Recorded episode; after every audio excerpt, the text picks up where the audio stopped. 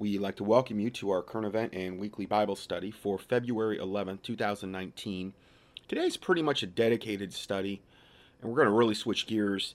Uh, and this is entitled How to Pass from Curse to Blessing by Derek Prince. And after I listened to this, really felt like the Lord was convicting me to pray to play this for my listeners, and that this is one of, I think, the most important things that you can do after you're saved.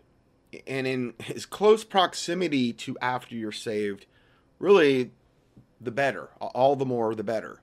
Uh, I wish I would have known about this, you know, as a as a um, a new Christian you know, when I got saved back in, it was like the end of 93, 1993, 94. And uh, evidently, um, Derek Prince passed away in, I guess they said 2003. But just like Win Worley, his messages are, you know, more timely to, today than ever. And I'm just going to go ahead and play this, and I'm probably not even going to do a lot of commenting on it, uh, maybe some. And uh, it's about an hour and a half, so this will this will be at least two parts, just this this part of the teaching. And then afterward, I'm just going to get into a little bit of other things that we can do in addition to this to further bolster what has been set in motion with this teaching. And this is all about getting freedom from bondage, from demonic bondage, and from curses that may be on our lives that might we might not have had anything to do with whatsoever. They might be generational. It might be things that other people spoke over you that, that, you know, you, it's not even your fault, but nevertheless, it still could be affecting you to this day. So if there's areas in your life where you can't get victory in these types of things, a lot of times it boils down to these issues. And it's not a matter of willpower. It's a matter of breaking these curses off or getting deliverance, getting free from this demonic bondage, and then we can actually get victory. But again, we're destroyed for lack of knowledge. You can't see curses, you can't see devils and demons. They're invisible to the naked eye. And so you you may be totally unaware of them. They, they may be so ingrained into your life that you think, well, this is just the way I've always been and it's the way it should always be. And that's not the case. It's not the case at all.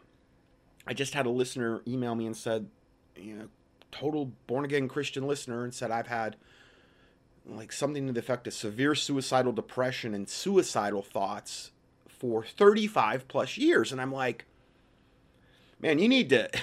we need to address this. That's not that's not not that's not right. That's not normal. You can get freedom from that. And so this is kind of a a little study that we're doing today. Actually you know probably at least two parts where this is like ground zero bedrock things that you can do after salvation. I mean, obviously, getting baptized and taking the Lord's Supper. These are these are ordinances that are talked about. But if you look at Jesus's ministry, about one third of it was deliverance, and about the other third was healing. And a lot of times the healing involved deliverance, and meaning you had to cast out the devil before the healing could come. So that's not talked about a lot in today's day and age. And binding and loosing isn't talked a lot about. And deliverance isn't talked about. And healing isn't talked a lot about. And, and because it doesn't line up with some denominational um, parameters, because they don't do that in that denomination. Even though denominations in and of themselves are totally unbiblical, 100%. There's no Bible for denominations.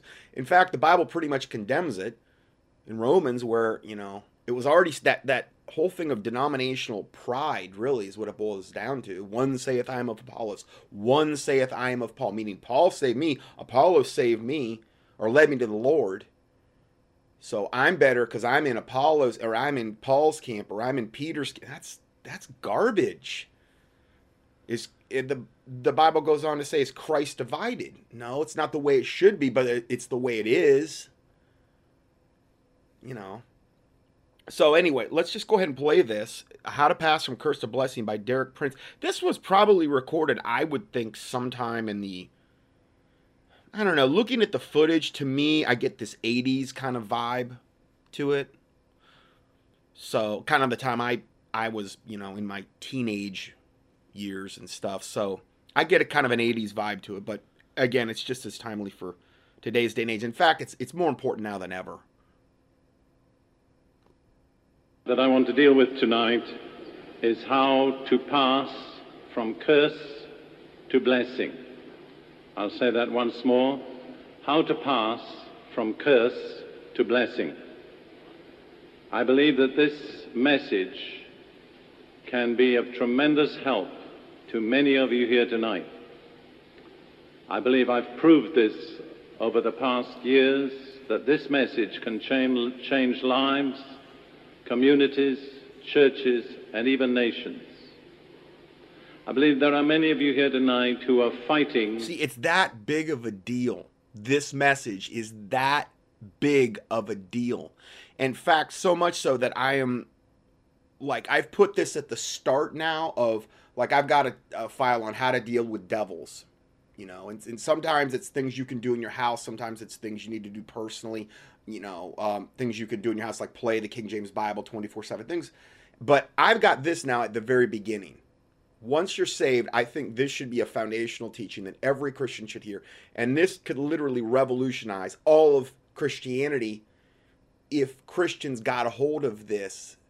And then I really believe got further deliverance even after this, because this isn't really, there, there is a deliverance aspect to this, but um, it's not actually like the deliverance that Win Worley goes through. That's a whole other issue. He gets into a lot more specific things. And then you can do more specific deliverance beyond that. I think these are the things that should be done right after a person gets saved. Instead of having to go through a life as a Christian and battle and struggle with all these things that and I'm not saying we're never going to I'm not saying you're never going to struggle with the flesh and this is going to make everything perfect, but it's sure going to make things a whole lot better. And it's like in peeling a layer of an onion. You start on the outer, outer layers and you go in. And so this is more like an outer layer take shotgun approach take care of a lot of stuff and then the Win Worley which i think should go after that the mass deliverance stuff he does that should be if you do this first the other is going to work even better and then if you do the Win Worley thing and i'm going to get into that when we do go there. If you do that deliverance i don't know as many times as you're not do it as many times as you're not actually manifesting deliverance symptoms and i'll get into that later. You're just going to be in such a better spot from a Christianity standpoint. There's going to be things that you were struggling with before you're not going to be struggling with anymore. There's going to be things where you feel like the whole world's against you and you're under a curse, which you very well may be, and all of a sudden that starts to lift. So this is this is a very positive, uh, liberating, awesome Christian teaching that everybody needs to hear that's a Christian. Now, I, I wouldn't, you know, this isn't for the unsaved, but this would be after salvation. Something that you don't fully understand in your own life, some kind of frustration, something that every time you're about to succeed intervenes and keeps you from success. Something that holds you back from being a complete person, from being completely free, from being able to serve the Lord the way you would wish to, from leading a life of real victory. I believe in many cases, the problem that you're fighting with, that you've never diagnosed, you've never come fully to grips with, is that there is a curse over your life. I'd like to tell you, first of all, a little of how I myself was led into this truth. Some years ago, in a Presbyterian church in America, I was conducting a deliverance service. I'd come to the end of my message and had not yet begun to minister. I was standing behind the pulpit, and on the front row on my left, I noticed a family father, mother, and teenage daughter. And as I glanced at them, it seemed to me, the Holy Spirit said to me, there's a curse over that family. I had no other reason except that it seemed to me the Lord showed it to me. So I stepped from behind the pulpit went up to the father and said to him, Sir, I believe God has shown me that there's a curse over your family. Would you like me to revoke that curse and release you from it in the name of Jesus?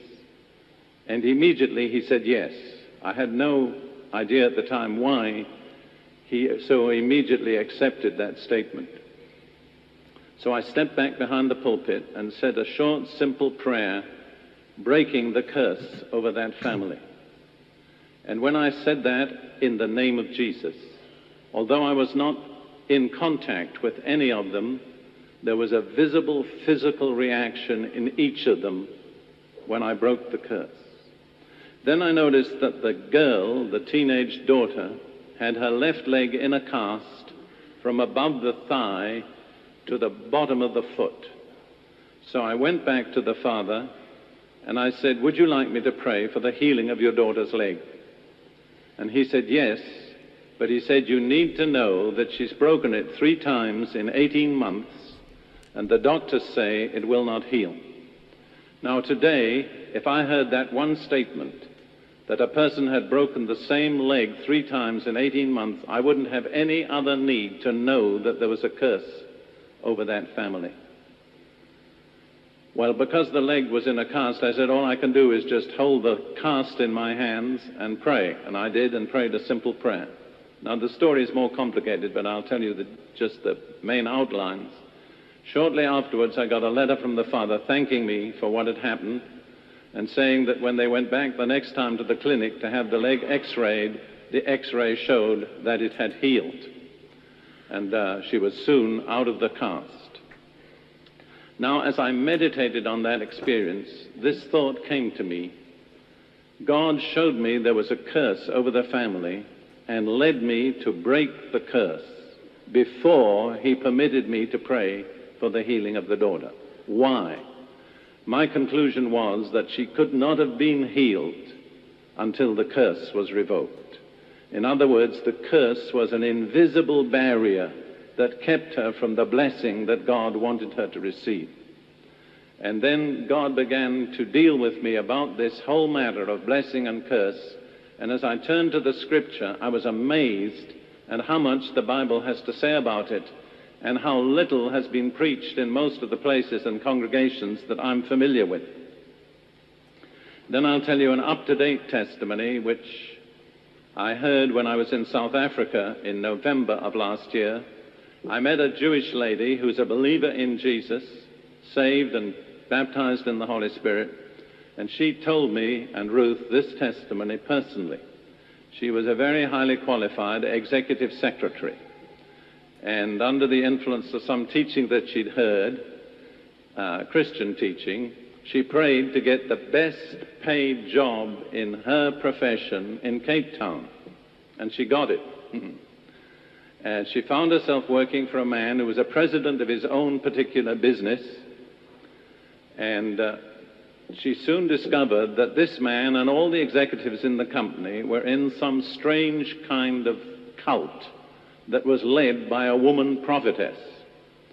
And, uh, and in a little while, the, her boss said to her, Our lady guru, whatever you want to call her, has pronounced blessings over all of us. We'd like you to type them out for us.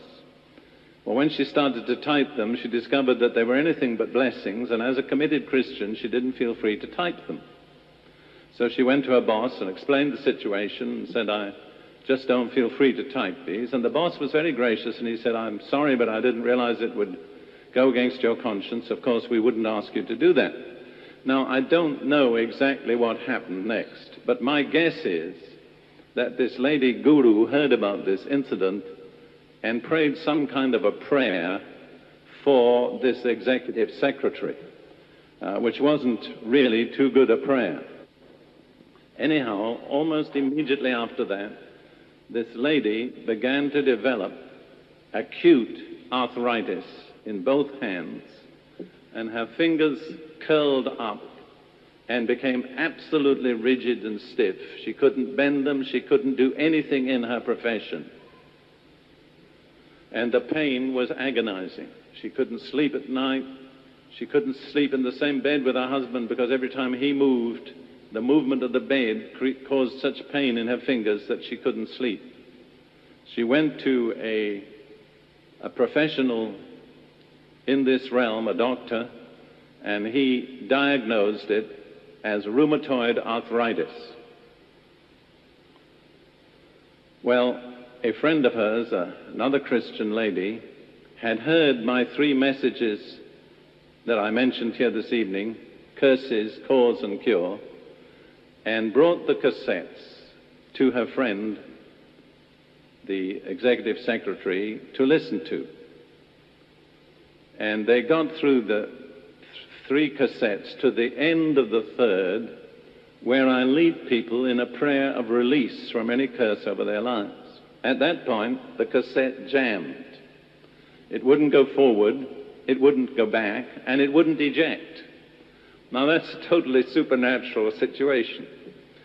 But the lady who brought the cassette said, Well, as a matter of fact, I typed out this prayer of release, and I have the typed version with me. I'll ask you to read that instead.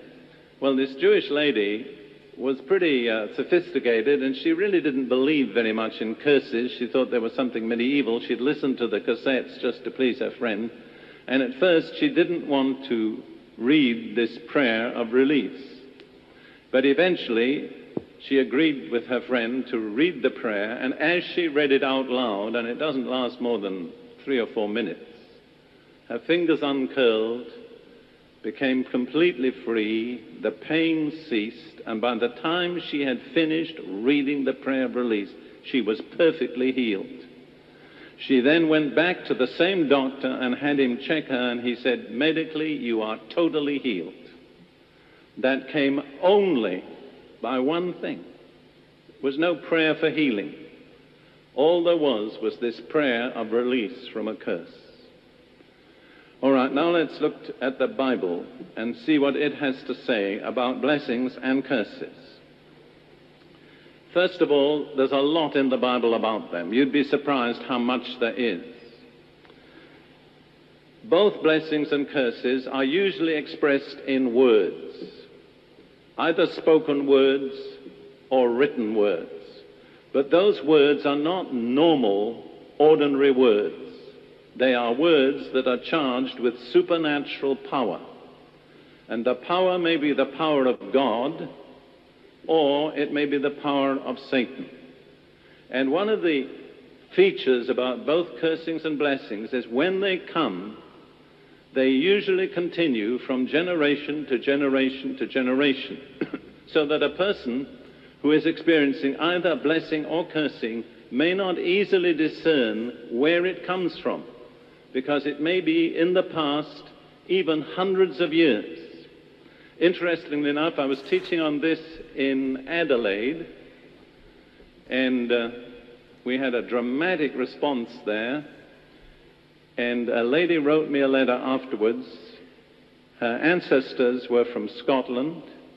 They were from a clan called Nixon. And she knew, she had the historical evidence, which she gave me uh, a photocopy of, that because of clan wars between the Scots and the English in the 16th century, the Bishop of the Church of Scotland had put a curse on that clan. And she realized that how many centuries later? Four centuries later, things were happening in her family which were due to that curse that went back more than four centuries. Now, you can be, raise your eyebrows and look surprised, but I'm going to show you biblical examples of this. So, curses and blessings are words that are charged with supernatural power, maybe the power of God, maybe the power of the devil. They are words which impinge on people's lives and to a large extent determine their destiny, and most often they will go on from generation to generation, even for thousands of years. Now, if there is a curse on your life, I want to say right out tonight, God can give you a solution. He has provided a solution. But let me first of all give you an overall picture of this situation. First of all, let's take a couple of examples of blessings. The first is in Genesis 22, where Abraham had just been willing to offer up his son Isaac in response to the Lord's uh, requirement. And then at the last moment, the Lord provided a ram to be offered instead of Isaac. And then the Lord spoke to Abraham from heaven. And he said in Genesis 22, verse 16, By myself I have sworn, says the Lord, because you have done this thing and have not withheld your son, your only son. In blessing I will bless you, and in multiplying I will multiply your seed or your descendants as the stars of heaven and as the sand which is on the seashore, and your descendants shall possess the gate of their enemies.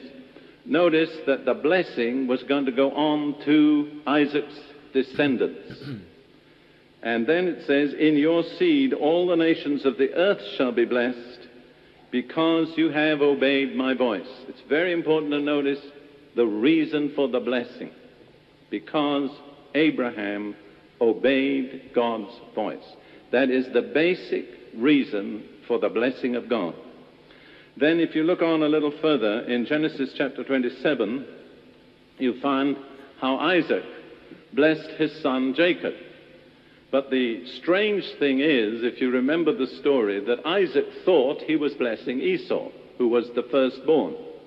But while Esau was off hunting the venison which Isaac had asked for, uh, Rebekah, Isaac's husband, substituted Jacob, who was her favorite son, and in order to get away with the deception, because Isaac was blind, she dressed Jacob up in Esau's clothes and cooked a kid of the goats instead of the venison, serving it up the way her husband liked it, and took the skin of the kids of the goats and wrapped them around uh, Jacob's neck and arms so that he would seem hairy like Esau, because Jacob was a very smooth man and Esau was a very hairy man. So along comes Jacob pretending to be Esau, and Isaac checks and says, Are you my son Esau?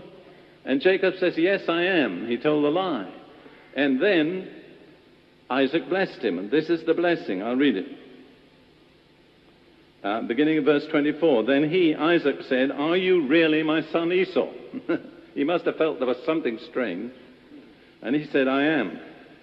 And Isaac said, Bring it near to me, and I will eat of my son's game, so that my soul may bless you. I think you have to see that Isaac was a little bit carnal. He wanted his stomach filled with his favorite food before he could pronounce the blessing. I, I, I, years ago, I gave a teaching on how a wrong attitude to food corrupted the family life of Isaac. I wish I could do it today, but I can't. So he brought it near to him, and he ate, and he brought him wine, and he drank. Then his father Isaac said to him, Come near now and kiss me, my son. And he came near and kissed him. And he smelled the smell of his clothing. Remember, it was Esau's clothing and blessed him and said, Surely the smell of my son is like the smell of a field which the Lord has blessed. Therefore, may God give you of the dew of heaven, of the fatness of the earth, and plenty of grain and wine. Let people serve you, and nations bow down to you. Be master over your brethren, and let your mother's sons bow down to you. Cursed be everyone who curses you, and blessed be those who bless you. Understand that blessing was tremendous in its scope, and it went on from generation to generation. Now, a little while later, in comes Esau with the venison, tries to offer it to his father, and his father realizes he's been deceived and that he blessed Jacob when he thought he was blessing Esau. But listen, this is uh, Isaac's reaction in verse 33 when he discovers the deception. Then Isaac trembled exceedingly and said, Who? Where is the one who hunted game and brought it to me? I ate all of it before you came, and I have blessed him, and indeed he shall be blessed. Isn't that amazing? Because Isaac thought he was blessing Esau. But he knew the words that he'd pronounced didn't come from himself. Do you understand? It was a prophetic blessing. And because it was prophetic, he couldn't unsay it. So Jacob got the blessing, Esau didn't. But I want you to see the nature of blessing, that it's supernatural. It's not. Esau had already Esau had already sold his birthright for a bowl of pottage, okay, via Jacob. So that was something he had already given up. And now this is just confirming that. I mean, that was a that was a choice Esau made. So, uh, so we've got Ab- um, God blessing Abraham's seed. So you have Abraham, Isaac, Jacob. Jacob was the one that now got another blessing. And the blessing basically, I will bless those that bless you and, and curse those that curse you. So again, we got to be super careful about the whole thing. There's a gigantic movement where you've got one movement where it's like Hebrew roots movement, messianic stuff where you've got to keep the Sabbath and you got to do all the stuff. Man, read the book of Galatians if you believe that. Read it real close. And that's just one of the places in the New Testament. There is no Bible for that at all. You know, if righteousness cometh by the law, then Christ is dead in, in vain, is basically what the Bible says. Um, the book of Galatians, I mean, there's no way that, that you could read the book of Galatians as a Hebrew roots person and not have a lot of conflicting feelings if you're being honest with yourself. There's no way around it. And that's just one of the many places in the New Testament that gets into that. And then you have the other you have the other sect of Christians that are believe the Jews are all the source of all evil and that they lump them all in with the evil Zionistic synagogue of Satan Jews. And it's you know, I'll be honest, it's it's kind of um I understand why they go there. And it's it's easy to slip into that, but you cannot throw the baby out with the bathwater because blindness in part has happened to Israel until the fullness of the Gentile come in. So that's a super important concept to get a hold of. So Israel right now is blinded in part because they rejected Jesus Christ on the cross and they said, Let his blood be upon us and our children's children, meaning Jesus' blood, because they picked Barabbas instead of Jesus to be pardoned um, in that time period where they would have had a, where, where they would have had a an opportunity to um, pardon Jesus, they didn't do that. They chose the murderer Barabbas instead. And collectively, they brought a curse upon themselves that is continued to this day. And the crux, I think the worst part of the curse is the blindness that has happened to them in part. Because here Jesus comes, he fulfills all these hundreds of scriptures in the Old Testament, in their book, to a T, and they still don't see it or believe it or whatever. But in Zechariah, it talks about that they're gonna they're gonna there's gonna come a day, and it's not gonna come without a lot of you know uh, tribulation. They're gonna be they're gonna be refined in the fire as silver. The Bible talks about in Zechariah the Jews, and a third part of the Jews are going to come through that fire, and they're going to look upon the one whom they've pierced, meaning Jesus, and they're going to mourn for him as one that mourns for their only begotten son. So a third of the Jews and you know whenever the tribulation starts but let's theoretically say a third of the because it could start you know in this year next year you know i'm not saying it's going to but theoretically it could is the point i'm trying to make one third, let's just say for argument's sake, of the Jews that are walking the earth to this day are going to collectively get their eyes open near the end of the tribulation. They're going to understand that Jesus was their awaited Savior, and they're going to understand they rejected him, and, and they're going to have something to compare to at that point because they're going to realize that that devil that they let come in and defile the rebuilt temple was the absolute opposite of Jesus. In fact, they call him the Antichrist, capital A because there are many antichrists, small a, but he's he's the antichrist. Okay, so they're going to realize they were duped. So a third of Israel will be saved, and their eyes are going to collectively be opened. That curse, I believe, is going to be lifted off them at that point when their eyes are collectively open. And, and then now, now, not to say there's not Jews walking there today that are that are uh, that aren't saved because there are, but I'm talking about more of a corporate one third of all Jews getting saved type of thing. So it's just very important for us not to throw the baby out with the bathwater and, and to demonize all Jews and to group them in with the evil synagogue of Satan Zionists, which do control Hollywood and they do control uh, a lot of our of our politicians and they have a very evil nefarious agenda. There is no doubt on that as well. But again, they're of the synagogue of Satan. But if, if you look at the Illuminati hierarchy, okay, they're one part of it. They're not who's at the top? You could blame everything on on the Jews, but hold on, who's at the top of the food chain? Well, Satan and his fallen angels and his demons and his devils. And then we get down to the human representation or, or Nephilim. I'm sure there's a lot of Nephilim walking there today. I've covered that in a lot of my teachings. You know, 13, fam- 13 families of the Illuminati. Well, yeah, well, they're all Jewish bloodline. Well, you know, that could be the case. I, I don't know. Sometimes those bloodlines switch, switch and change and things of this nature. Uh, but there's a lot of other aspects to the New World Order to bringing in Satan's kingdom than just the synagogue of Satan, Zionist Jews. Yes, they're one of the main cogs, but they're not the only one. You can't just blame it all on them. Because Satan's at the top of the food chain. He's not a Jew. His fallen angels aren't Jewish. The demons and devils aren't Jewish. I, I, I saw a, pyramid the other day where, you know, I know there's a lot of them out there where it shows you the hierarchy of the Illuminati, and, and it, it's it goes way beyond just the Zionistic synagogue of Satan Jews, way beyond that. So I think that's very important to understand that because, again, this is a way we could have brought a curse upon ourselves by, by cursing, like, let's say, cursing the Jews collectively for what you perceive they're guilty of, and you're lumping them all into one fell swoop and you're throwing the baby out with the bathwater. So I, I wanted just to clarify that point. I'm, I'm, not saying he's not going to, but I, I, wanted to, and I've, I've touched on this in a lot of my teachings, but I felt that it was necessary to just to retouch on that real quick. So let's go further here. Uh, just a wishful thought. It's not just kind sentiments. It's something that is supernaturally empowered and determines people's destinies. That's true alike of blessing and curse. Now, we're going to turn to the opposite theme curses. First of all, I'd like to turn for, for a moment to Proverbs 26, verse 2.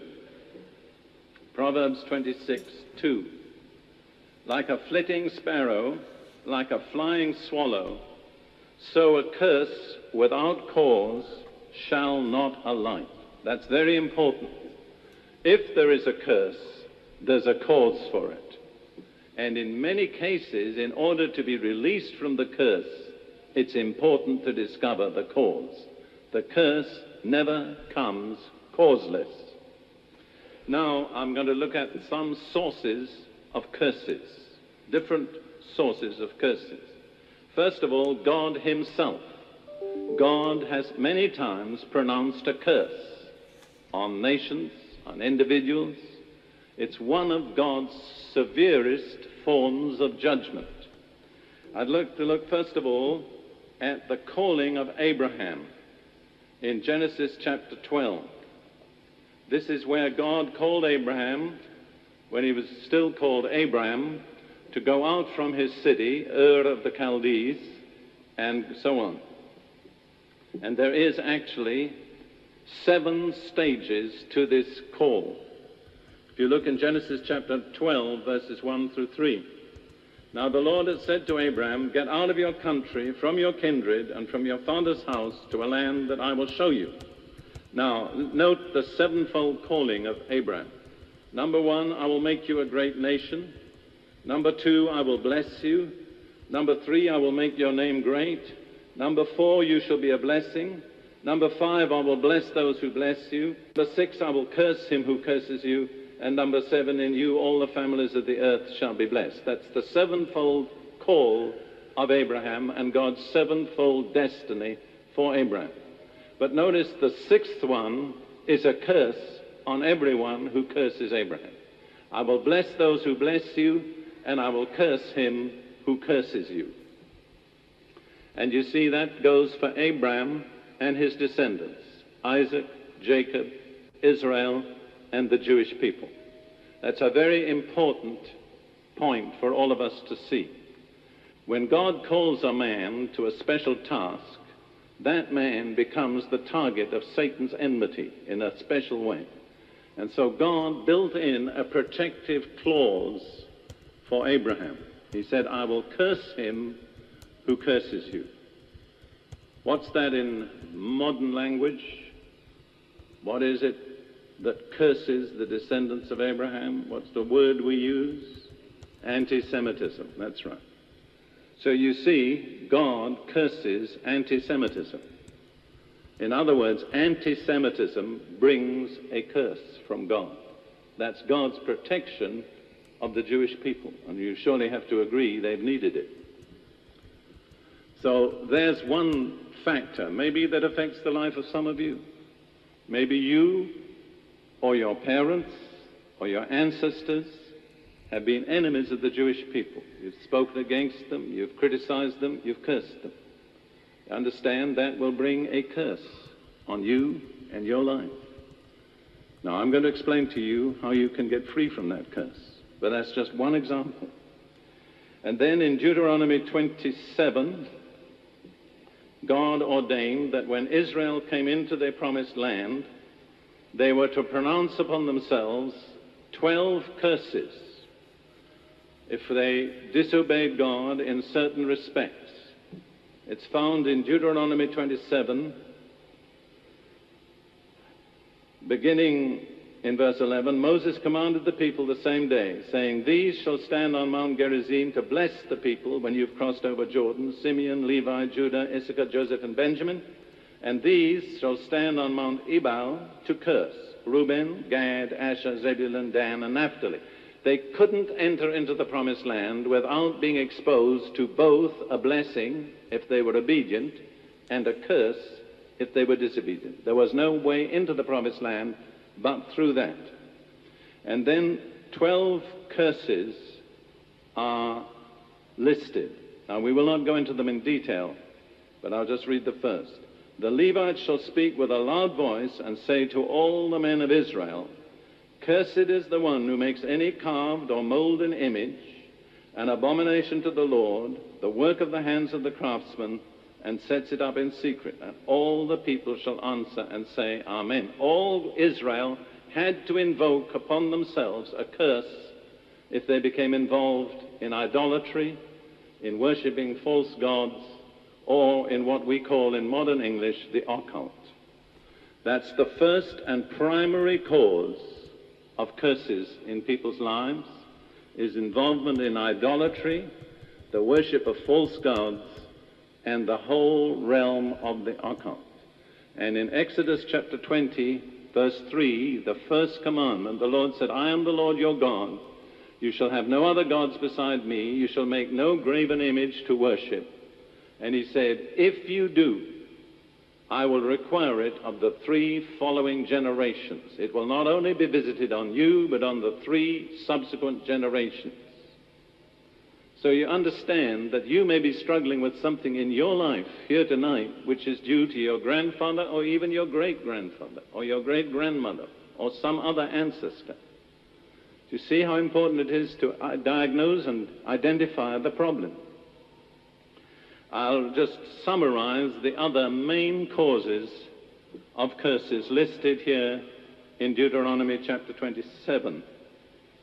First of all, as I've said, idolatry and false gods. Second, dishonoring parents. And that's very, very important.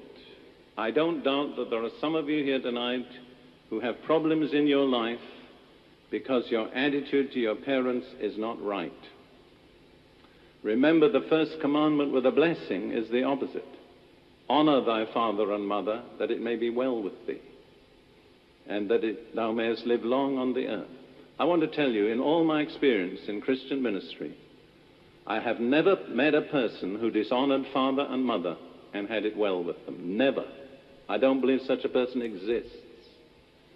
It automatically exposes you to a curse. Now, I don't mean you have to agree with your parents or even do everything they tell you to do. That depends on the way your parents are living. But you have to honor them as your parents. It's the first commandment with a promise of blessing. You understand? I don't know how many people I've met whose lives have been straightened out when they straightened out their attitude to their parents. And I, I think of others who never did it and who never were blessed. I think of one member of my family who's dead. He died of cancer at the age of 40. His, he was saved, baptized in the Spirit, and served the Lord, but he never enjoyed the blessing of God because he never put right his relationship with his mother, who was a spiritist. So he had all the problems you can imagine, but he could have escaped from them if he dealt with his relationship with his mother. See, I'm not talking about theories, I'm talking about things that I know from experience. The next reason for curse is illicit or unnatural sex. Any form of unnatural sex brings a curse. Any form of homosexuality or bestiality will bring a curse. Also, sexual relationships with members of your family that are outside the permitted range. Uh, and today we have to. Like incest, but also really what goes along with that and you know i did this teaching a long time ago but it was called biblical sexual prohibitions. I'll probably put this in the in my pdf in fact i'll probably stop this now after i get done talking just to remind myself before i forget. I'll put it in the pdf because um, there's a lot of things that people think are permitted in the bedroom and they're not.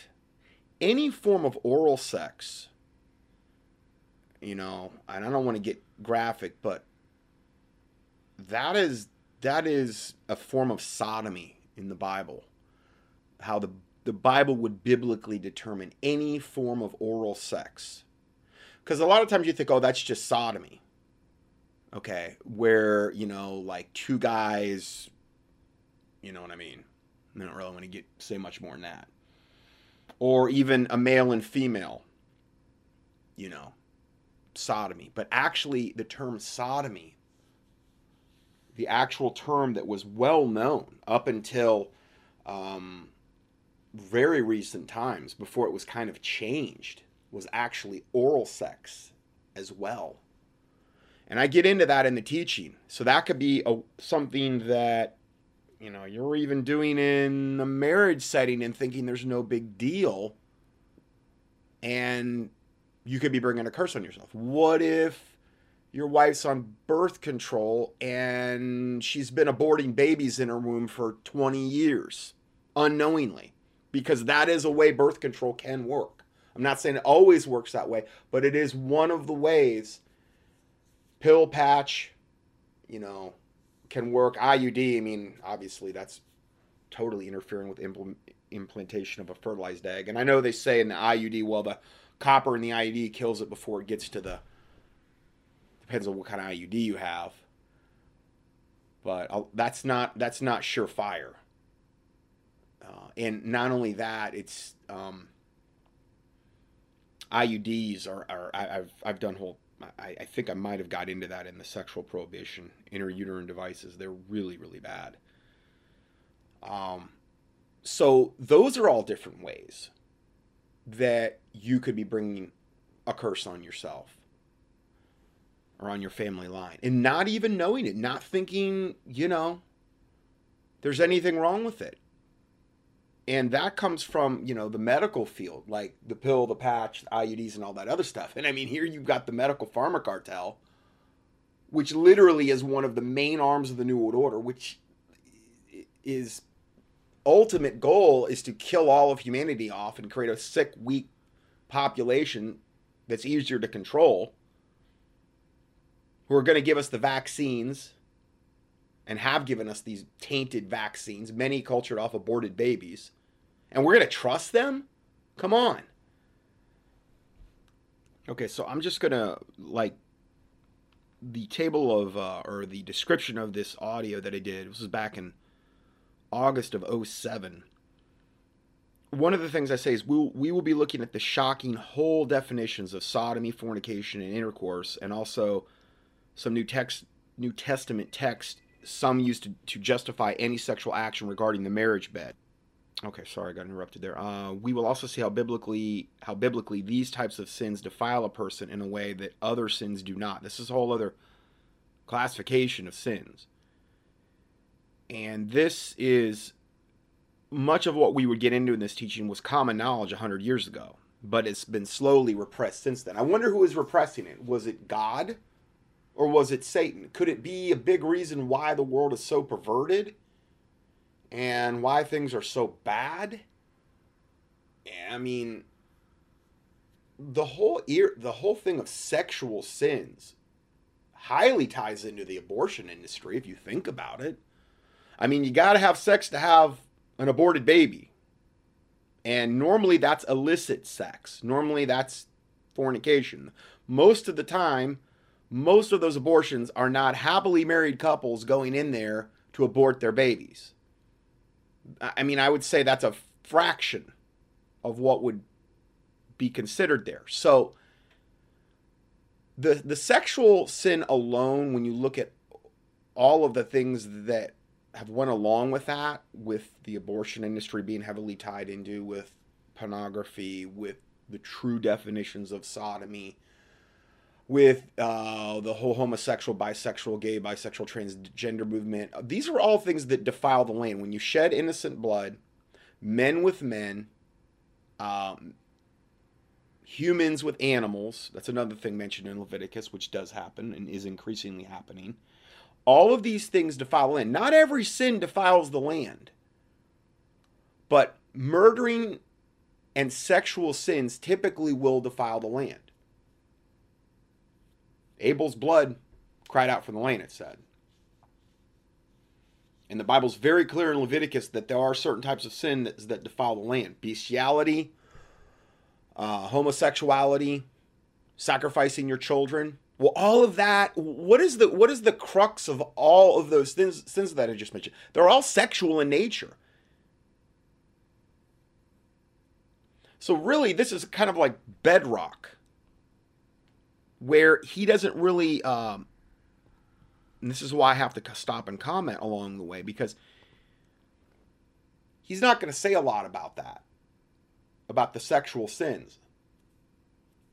But I'm going to give you not because I'm better, but just because I've actually done a study on this that you can listen to. I'm going to give you and go into detail on what is covered here and still keeping it biblical. I'm not going to get into the graphic, gory details, but I mean, you're going to understand.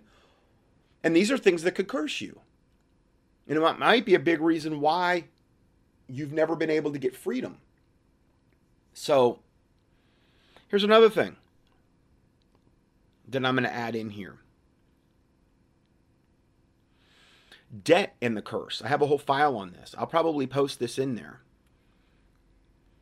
In our study relating to what the Bible calls the curse, which the Lord created to correct and turn his children around in repentance, that can be a reason it's used. Um, but he can also curse pagan nations, and that might be for their destruction.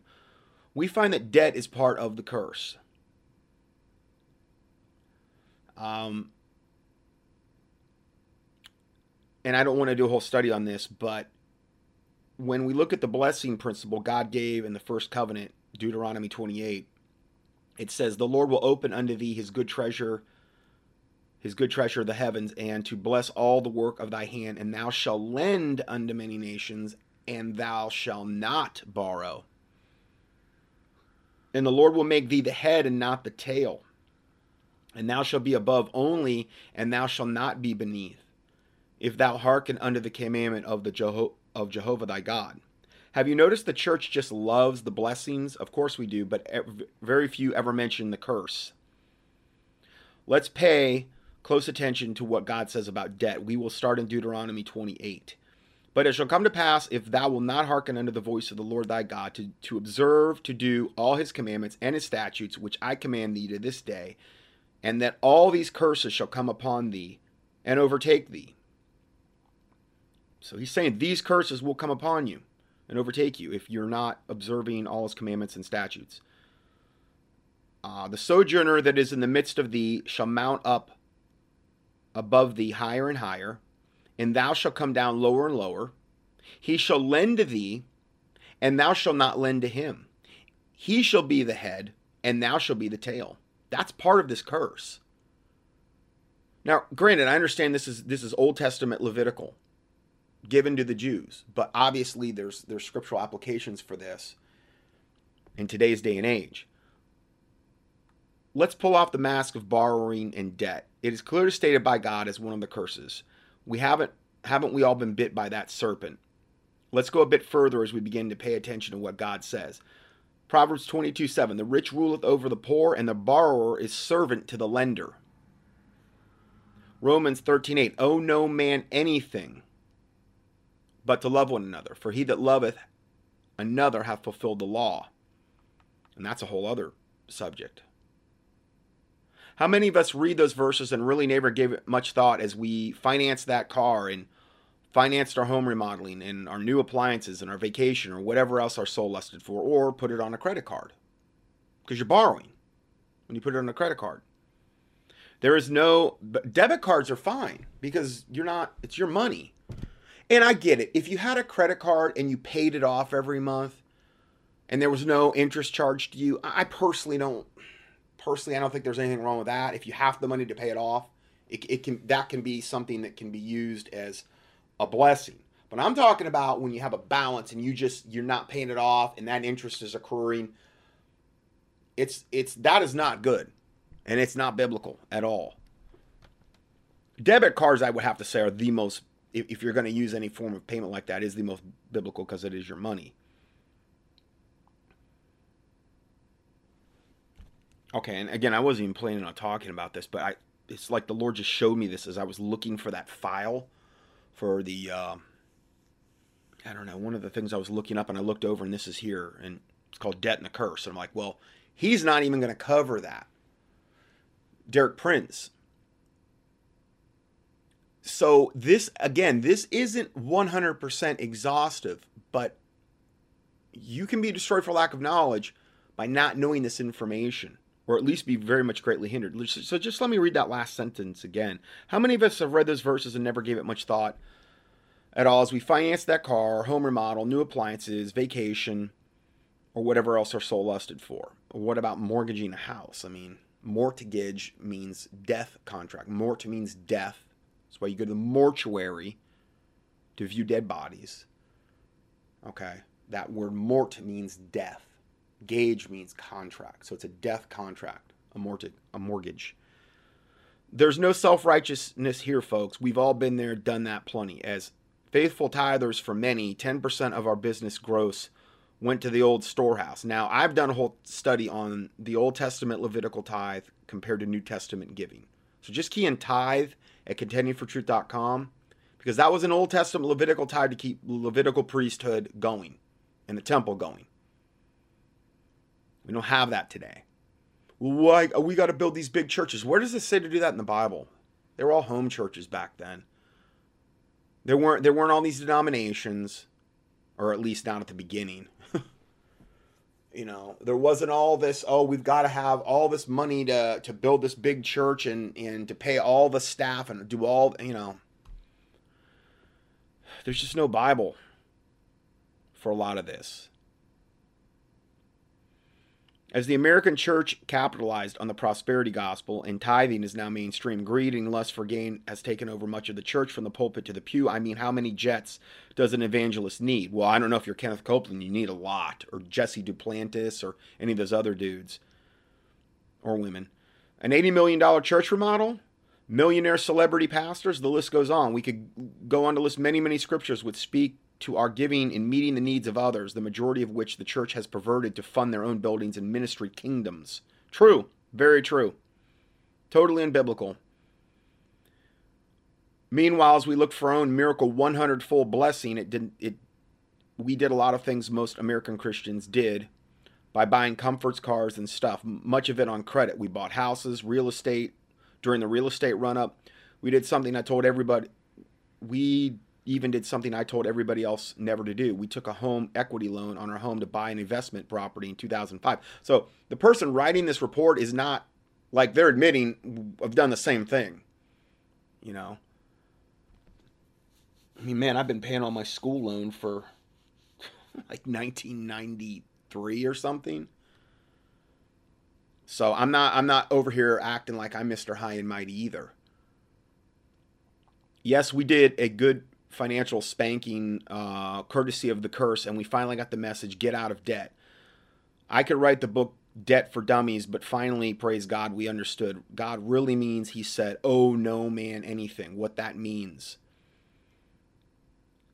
How about all you tithe loving preachers that hammer away at the folks with Malachi 3 9 and 10? Did you teach that debt is part of the curse? So if the people are in debt, they're under the curse even when they tithe? Now, I do think we should give. I do. But I'm not saying it should be to giving to build some big, gigantic church facade or some enrich some pastor who might be a clergy on the clergy FEMA clergy response team in their 501c3 corporate institution. You know, the Bible talks about the poor, the needy, the widows, the orphans, these types of things, which are typically those ministries and churches, if there are any, are usually the smallest ministries, if they even exist, which is totally unbiblical. So I'm just looking kind of through this because I wasn't planning on covering this. So, what are some of the freebies that come with debt? How about a sense of obligation? How about worry, fear, anxiety, greed, lust for gain, gambling on the lottery in hope of deliverance? How about economic slavery and the loss of spiritual liberty, bill pressures, the fact that if payments are not made, repossession can take place, the loss of the ability to give to others, binding the future to a pledge and a promise, family stress, Money problems break up many marriages, the loss of huge amounts of money to interest charges, and the word mortgage. Ah, the word mortgage. The French word that means, well, he's saying it means death grip, okay? But the word history. The great jurist Sir Edward Coke, who actually invented um, the Coke Company, the um, Coca Cola. Teasing, teasing. Anyway, he lived from uh, 1552 to 1634. Explain why the term mortgage comes from the old French word mort, meaning dead Engage meaning pledge. It also means uh, contract. Gauge, pledge, contract. It seemed to him that it had to do with the doubtfulness of whether or not the mortgager will pay the debt. If the mortgager does not, then the land pledged to the mortgagee as security for the debt is taken from him forever and so dead and so dead to him upon condition. Anyway, this goes on and on and on. I'm going to just go ahead and post this whole thing in here. Okay, because I've already touched on it and uh, I'm going to go ahead and I even give you a link to my teaching called the New Testament giving compared to Old Testament Levitical tithe. I'll kind of highlight that. I'm going to put this in as part of what we're looking at here. It's about, um, I mean, it's all scriptures. It's all scriptures. This is about four pages I'm going to add right now to this PDF. Or, well, yeah, it'll be a PDF in the form it is when I put it online. Okay, so I just added both of those things in. I added the, my teaching on biblical sexual prohibitions. I added in this debt and the curse, which is about four pages if you want to go further. I just kind of touched on, but it's it's all Bible verses. And then I also added in my my teaching New Testament giving compared to Old Testament Levit the Old Testament Levitical tithe. These are all important verses that are teachings that relate to kind of what we're talking about today, because different and various things can bring curses on you. You could have all of this stuff going on, or just maybe one of them that could be holding you back. And I'm trying to see my listeners get as free from the snares of Satan as possible so that they can be that they can serve the Lord Jesus Christ maximally with no hindrances, with not having all of this, you know, garbage around their neck dragging them down. So th- this is the goal here. So let's go ahead and let's get back to the uh, to the teaching here from Derek Prince. Acknowledge the fact that there are millions of children who are victimized by their fathers in the area of sex. Then the fourth main reason. And I mean, you know, you see all the stuff with the pedophiles and how NAMBLA is literally coming out in the open now. North American Man Boy Love Association. And they're literally putting flyers around and and they're going around piggybacking onto the lesbian, gay, bisexual, transgender. I mean, this stuff is is been being done behind closed doors since antiquity, but now it's coming out in the open. Satan's taking the mask off. So we're really, I mean, if, if you've just been near this ministry at all since the last year, well, you're going to see that is in, in God's exposing a lot of this, and a lot of these pedo pedivores and pedo predators are going down. They're being arrested. They're being found out. These child sex trafficking rings are being broken up, and I think it's because a big reason, well, it's God's mercy, but the prayers and the fasting of the saints. The abortion clinic. Uh, I'm I'm hoping this abortion movement will just get dealt blow after blow after blow with as they're as aggressive as they're trying to get it's it's starting to wake up the Christians about this. And they're starting to see how wicked and evil this all is. So there's just there's a, there's a lot of um, bad that's that's going on but a lot of this bad has been going on and we just weren't fully aware of it. But there's also a lot of good. There's a lot of people waking up. There's and this is a big reason why I believe the people that are literally in Satan's camp are doing everything in the world and going full bore trying to take Christians down and to destroy this world because they're sensing that their whole facade is, is crumbling at this point. So they're they're in full desperation mode. Is injustice to the weak and helpless.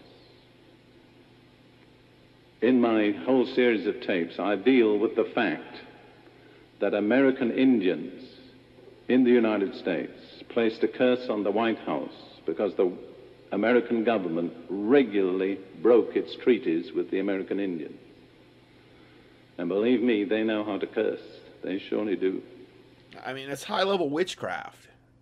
the American American Indians, I mean, they were they were pagan tribes and they knew how to do high level witchcraft, and that's a whole other ball of wax. You know that you I could probably do a series of teachings on. That's why, from 1860 until 1980, every president elected in the 20th year died in office.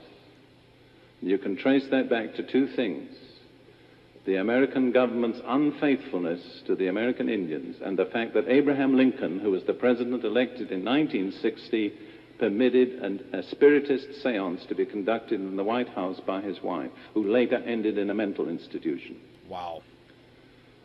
So you see how this thing just doesn't affect individuals, it affects whole nations. Now, I believe that the same would have happened to President Reagan.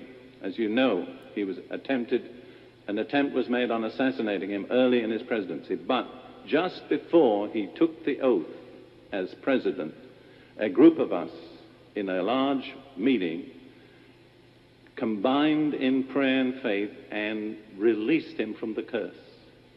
Not just him, but broke the curse over the presidency. You see how near the curse came to being fulfilled? The bullet lodged within one inch of his heart. But I believe that was God's, in a sense, vindication of the prayer that released the curse. Do you see? I hope you can see that this is no abstract theory. This is something that affects lives of people and nations everywhere. Then another completely different kind, Jeremiah 17, verses 5 and 6. Thus says the Lord. Cursed is the man who trusts in man and makes flesh his arm or his strength, whose heart departs from the Lord. And this is the curse. Listen. For he shall be like a shrub in the desert, and shall not see when good comes, but shall inhabit the parched places in the wilderness, in a salt land which is not inhabited. See, that's typical of a person under a curse. Everybody else is getting the rain, the blessing, the prosperity, but he, in the midst of it all, lives in a parched land and never sees it. Why? Because it's a curse. What's the cause of that curse? Cursed is the man who trusts in man, makes flesh his arm, relies on human ability and material resources, and whose heart departs from the Lord. Now, I believe that curse rests over many Christian churches which have tasted of the grace of God, known what it is to be blessed by His grace, but then have turned away and begun trusting in their own efforts, their own intelligence, their own religion. They'd made flesh their arm. The blessing of God has lifted, and in its place a curse has come over those congregations. I've preached in many congregations, but I was assured we're under a curse. And you struggle and you fight and you preach, but there are very few results until the curse is dealt with. Without turning there, in Zechariah 5, Zechariah had a vision of a scroll that contained curses on both sides. One side was on the one who stole, and the other was on the one who perjured and swore falsely in the name of the Lord. And it, this curse entered into the houses of people and destroyed their houses. You see? A lot of houses are destroyed because a curse has come in.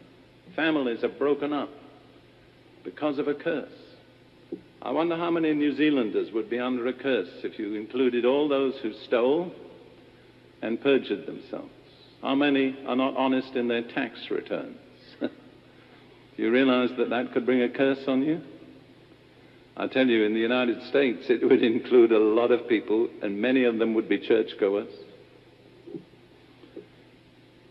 Now, the next area of sources is men. One caveat to that when 100% of what you pay to the IRS literally goes to the international bankers and towards dark, dark ops and literally you're funding your own destruction. I have to throw that in as a caveat. He's not presenting it in that way. But what actually runs our our country tax-wise are all of the other taxes other than whatever you pay into the IRS.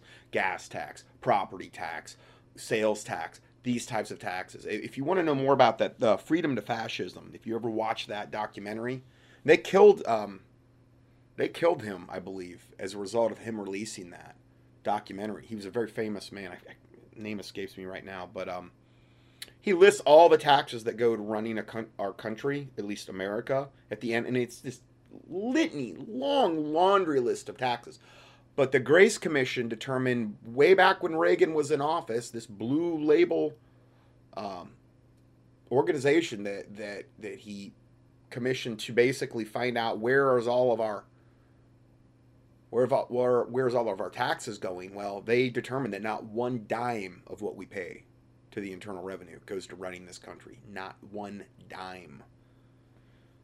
And essentially, what it does go toward is funding our own destruction. So I, I, I, can't just let him say that one thing without this caveat of knowing the full scope there.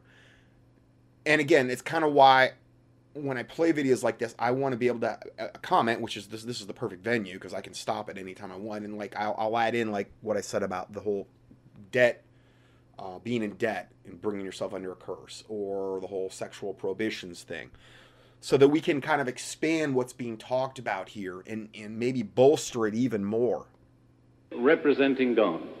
We just take a few. The first is Joshua. In Joshua chapter 6 and verse 26, after the children of Israel had miraculously captured the city of Jericho, Joshua pronounced a, curse on anybody who would rebuild it. Joshua 6:26 then Joshua charged them at that time, saying, Cursed be the man before the Lord who rises up and builds this city Jericho. He shall lay its foundation with his firstborn, and with his youngest he shall set up its gates.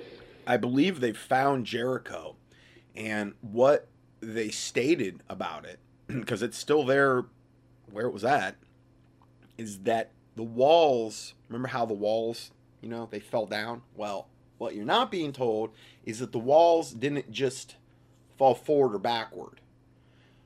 If you think about it, Rahab the harlot lived on the wall, and her family was saved. Okay? So if the wall fell forward or backward, wouldn't that mean that whatever house that she had would have been destroyed? But what if the wall fell straight into the ground? That's how they found the walls of Jericho where they literally it was like they all of a sudden they just dropped straight down and let Israel in. And in that way, I see if there was a chance for her house to be preserved, it would have been that way. You know, it would have been where, you know, if it fell forward, it would kind of rip the building apart. If it fell backward, it would, uh, you know, obviously topple anything behind it. But if it went straight down, conceivably, the houses that were along that wall could have still been preserved. So, a little interesting side note there. You found the New International Version says he shall lay its foundation at the cost of his firstborn, and at the cost of his youngest he shall set up its gates. Now that was pronounced that I want to deal with tonight, round about 1300 or so before Christ.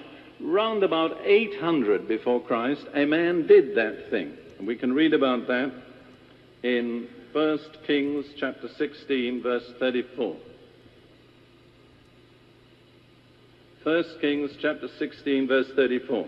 In his days, the days of eh, King Ahab, which is approximately four or five hundred years later, in his days, Hiel of Bethel built Jericho. He laid its foundation at the cost of Abiram, his firstborn, and at the cost of his youngest son, Segub, he set up its gates, according to the word of the Lord which he had spoken through Joshua the son of Nun. So 500 years later, the curse pronounced by Joshua was worked out in that man who rebuilt the city.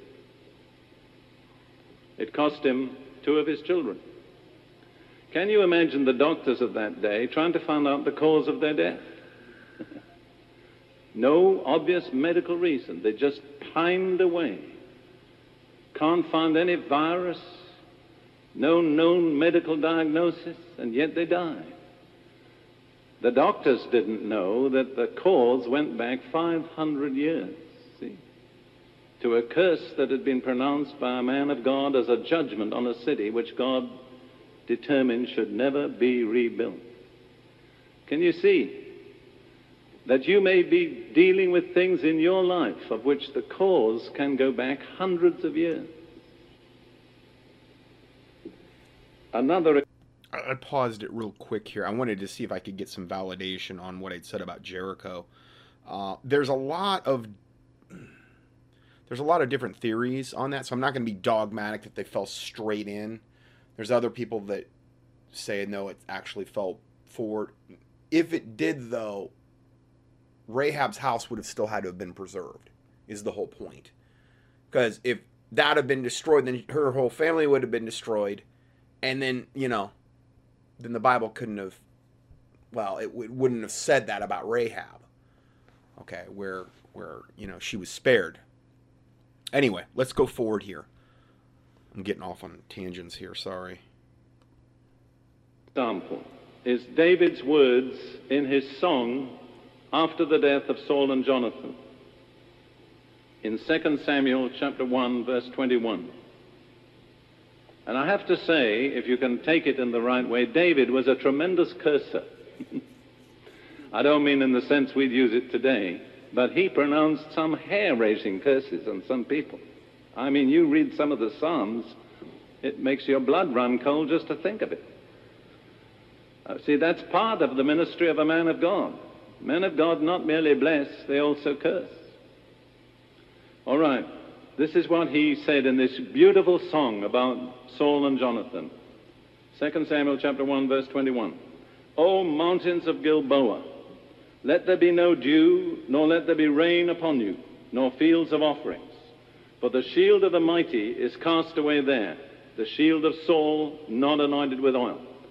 Is it, does it make sense to talk to mountains? Or do you think that's just something strange? Well, I want to tell you those words were spoken about 1,000 years before Christ. And we're now nearly 2,000 years after Christ.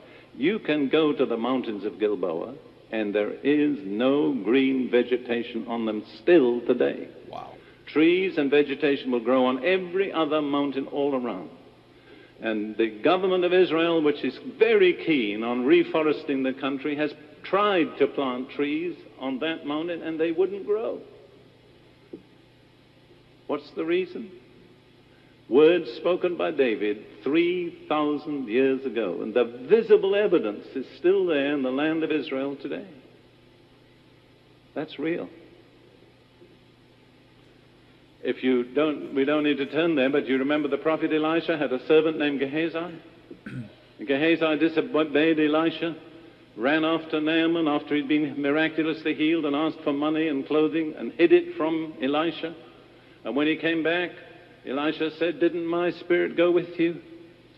And then he said this The leprosy of Naaman the Syrian cleave to thee and thy seed forever. And, Naaman, uh, and Gehazi went out a leper as white as snow. What was that the result of? A curse pronounced by a man of God. Turn to the New Testament and Jesus in Mark chapter 11.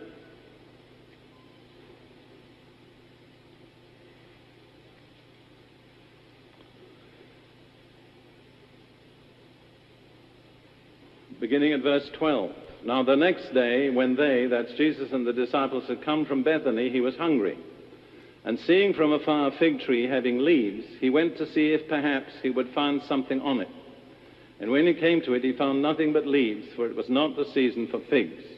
Now, I believe, I'm not going to say for absolute sure, that in that type of fig tree, before the figs come, there's a small kind of round thing that comes first, which the Arabs call nafal, which means that which falls. Jesus was not so unreasonable as to expect figs when it was not the time, but he did come from the nafal. But the, the teaching is that if a tree doesn't bring forth the nafal, the first preliminary thing, it will not bring forth figs either. And so Jesus knew that that tree was fruitless. And what did he do? he spoke to the tree. Does that make sense? In response, Jesus said to it, Let no one eat fruit from you ever again. And his disciples heard it. I'm sure they thought, Our master is just a little bit, uh, uh gone a little bit too far. Um, going on now to verse 20. Now in the morning, as they passed by, they saw the fig, fig tree dried up from the roots. 24 hours later, the tree was totally dry. And Peter, remembering, said to him, Rabbi, look, the fig tree which you cursed has withered away. Notice, he said to Jesus, You cursed it. That was the result. Jesus said, Have faith in God. and if you like to look just for one other passage, parallel passage in Matthew 21, verse 21, the same story says in verse 20, well, when the disciples saw the tree, they marveled, saying, How did the fig tree wither away so soon? Jesus answered and said to them, Assuredly I say to you, if you have faith and do not doubt, you will not only do what was done to the fig tree. What was done to the fig tree? It was cursed. But he said, You can also speak to a mountain. But notice, he authorized them to curse things. He said, You will not only do what is done to this fig tree. I tell you, the power we have, if we could but realize it, is frightening. We're really rather like Moses when God called him to go back to Egypt and deliver Israel. And he said, I don't have anything. What can I go with? And the Lord said to him, What's that in your hand? He said, A shepherd's staff. The Lord said, Throw it on the ground. What happened? When it touched the ground, it became a snake. And Moses ran from the very thing he'd been holding in his hand. Understand? And God said, That's all you're going to need is your staff. Go back to Egypt and do the job. You see, a lot of us are like that. We're holding a staff in our hands. We don't realize that if we throw it on the ground, it can turn to a snake. Let me tell you a story. It's a true story. Um, about 1965, I was uh, associate pastor in a church in Chicago. And right on the corner, flush with the church, wall to wall with the church, was a saloon, a pub, whatever you call them here. Not only did they sell alcohol, but it was a place of prostitution and a place of drugs, illicit drugs. And we were having a prayer meeting in the church sometime in October. And I was on the platform, one of those leading the prayer meeting. And without premeditation, I stood up on the platform and I said, In the name of Jesus, I curse that pub, that saloon. I didn't think much more about it. Just about Christmas time, I think just after Christmas, at 4 a.m., there was a phone call in our house. Brother Prince, the church is burning. Would you like to come and see it? Well, I, it's very cold in Chicago, and when at 4 a.m. it was probably 20 degrees below zero, I thought, no, I really don't want to go and see it. Then I thought if I don't show any interest in the church burning, people will think I'm pretty indifferent. So Ruth, um, my first wife, Lydia, and I got into the car and drove down. And when we got near it, there were the flames up in the sky and the smoke rising in billows. But when we got there, we discovered it wasn't the church. It was the liquor store, the pub. But the wind was blowing off the lake, Lake Michigan. And you call Wellington Windy City. Let me tell you, Chicago is also called Windy City. It's very similar in that respect.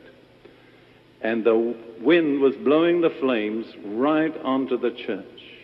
And as we got there, the wind changed 180 degrees and blew the flames in exactly the opposite direction, away from the church.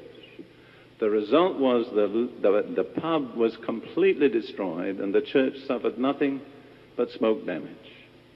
And the fire chief of the Chicago Fire Brigade said to one of the elders, he said, You people must have a special relationship with the man upstairs. But that, you know what, that, what was the, that was the result of? A curse. When I saw what had happened, I thought, Brother Prince, you better be pretty careful how you pray from now on. I didn't, I was like Moses. I was scared by what I had in my hand. You understand? All right.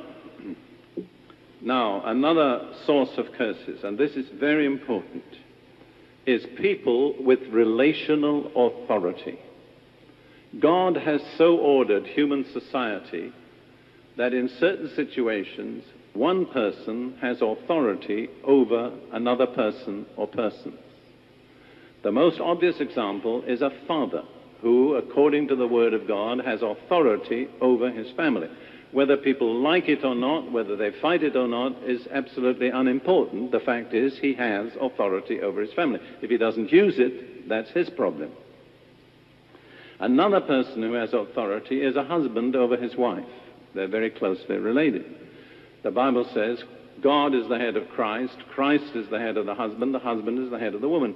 Women's libbers can say what they like about it, but the fact remains it's true, and they can't change it by objecting to it. And I'm not anti women, I think that's obvious. Never has been my problem.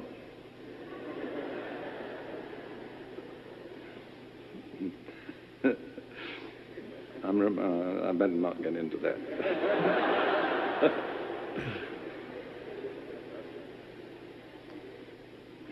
well, where are we? Yeah, let's take the, the case of Jacob and his family. Jacob had served for a long time, more than 14 years, with his uncle Laban. He'd acquired two wives and two concubines and 11 children, and then he decided to flee back to the land that God had promised him, and he fled secretly because he was afraid that his uncle Laban would claim his wives back. You understand? Or his daughters back, who were Jacob's wives. Well, Laban pursued after him and eventually caught up with him um, quite near the boundary of the land of Canaan. Now, when they fled, Rachel, who was the daughter of Laban, and the second wife of Jacob stole her father's household gods. Now, first of all, he shouldn't have had household gods. And secondly, she shouldn't have stolen them, but she did.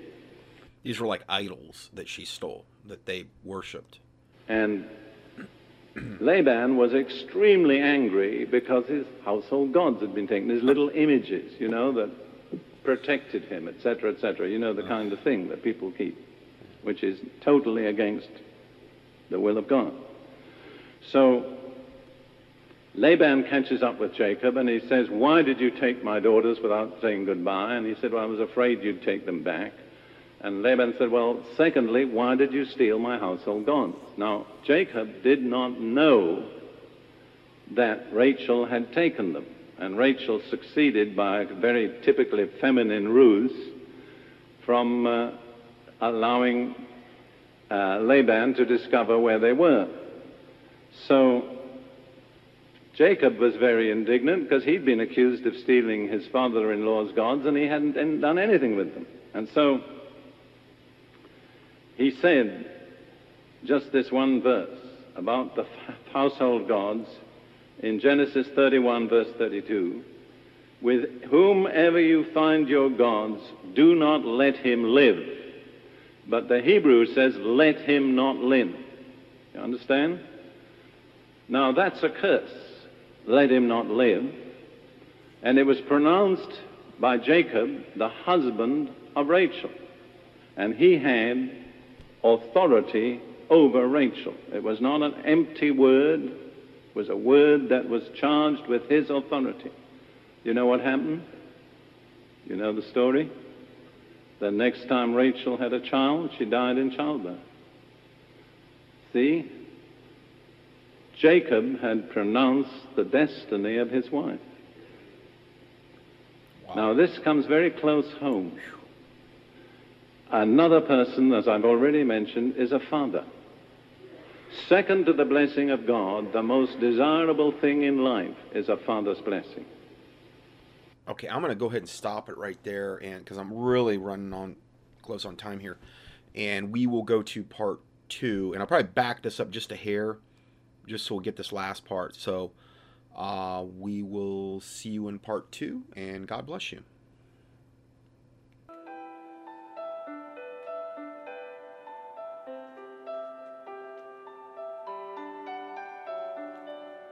Scott Johnson's 1,000 plus audio teachings and PDF documents are available for free 24 7 on the internet at contendingfortruth.com. That's C O N T E N D I N G F O R T R U T H.com. In addition, we also offer a free Christian current event and health email newsletter. You can sign up at contendingfortruth.com. These email newsletters typically only generate about 3 to 6 emails per month if you subscribe to both lists. Please prayerfully help us to continue this work. For mail correspondence or to support this ministry, our mailing address is Scott Johnson, 2359 Highway 70 Southeast, number 321, Hickory, NC 28602 or on the internet, a PayPal donation link can be found at contendingfortruth.com. Thank you, and may the Lord Jesus Christ richly bless you.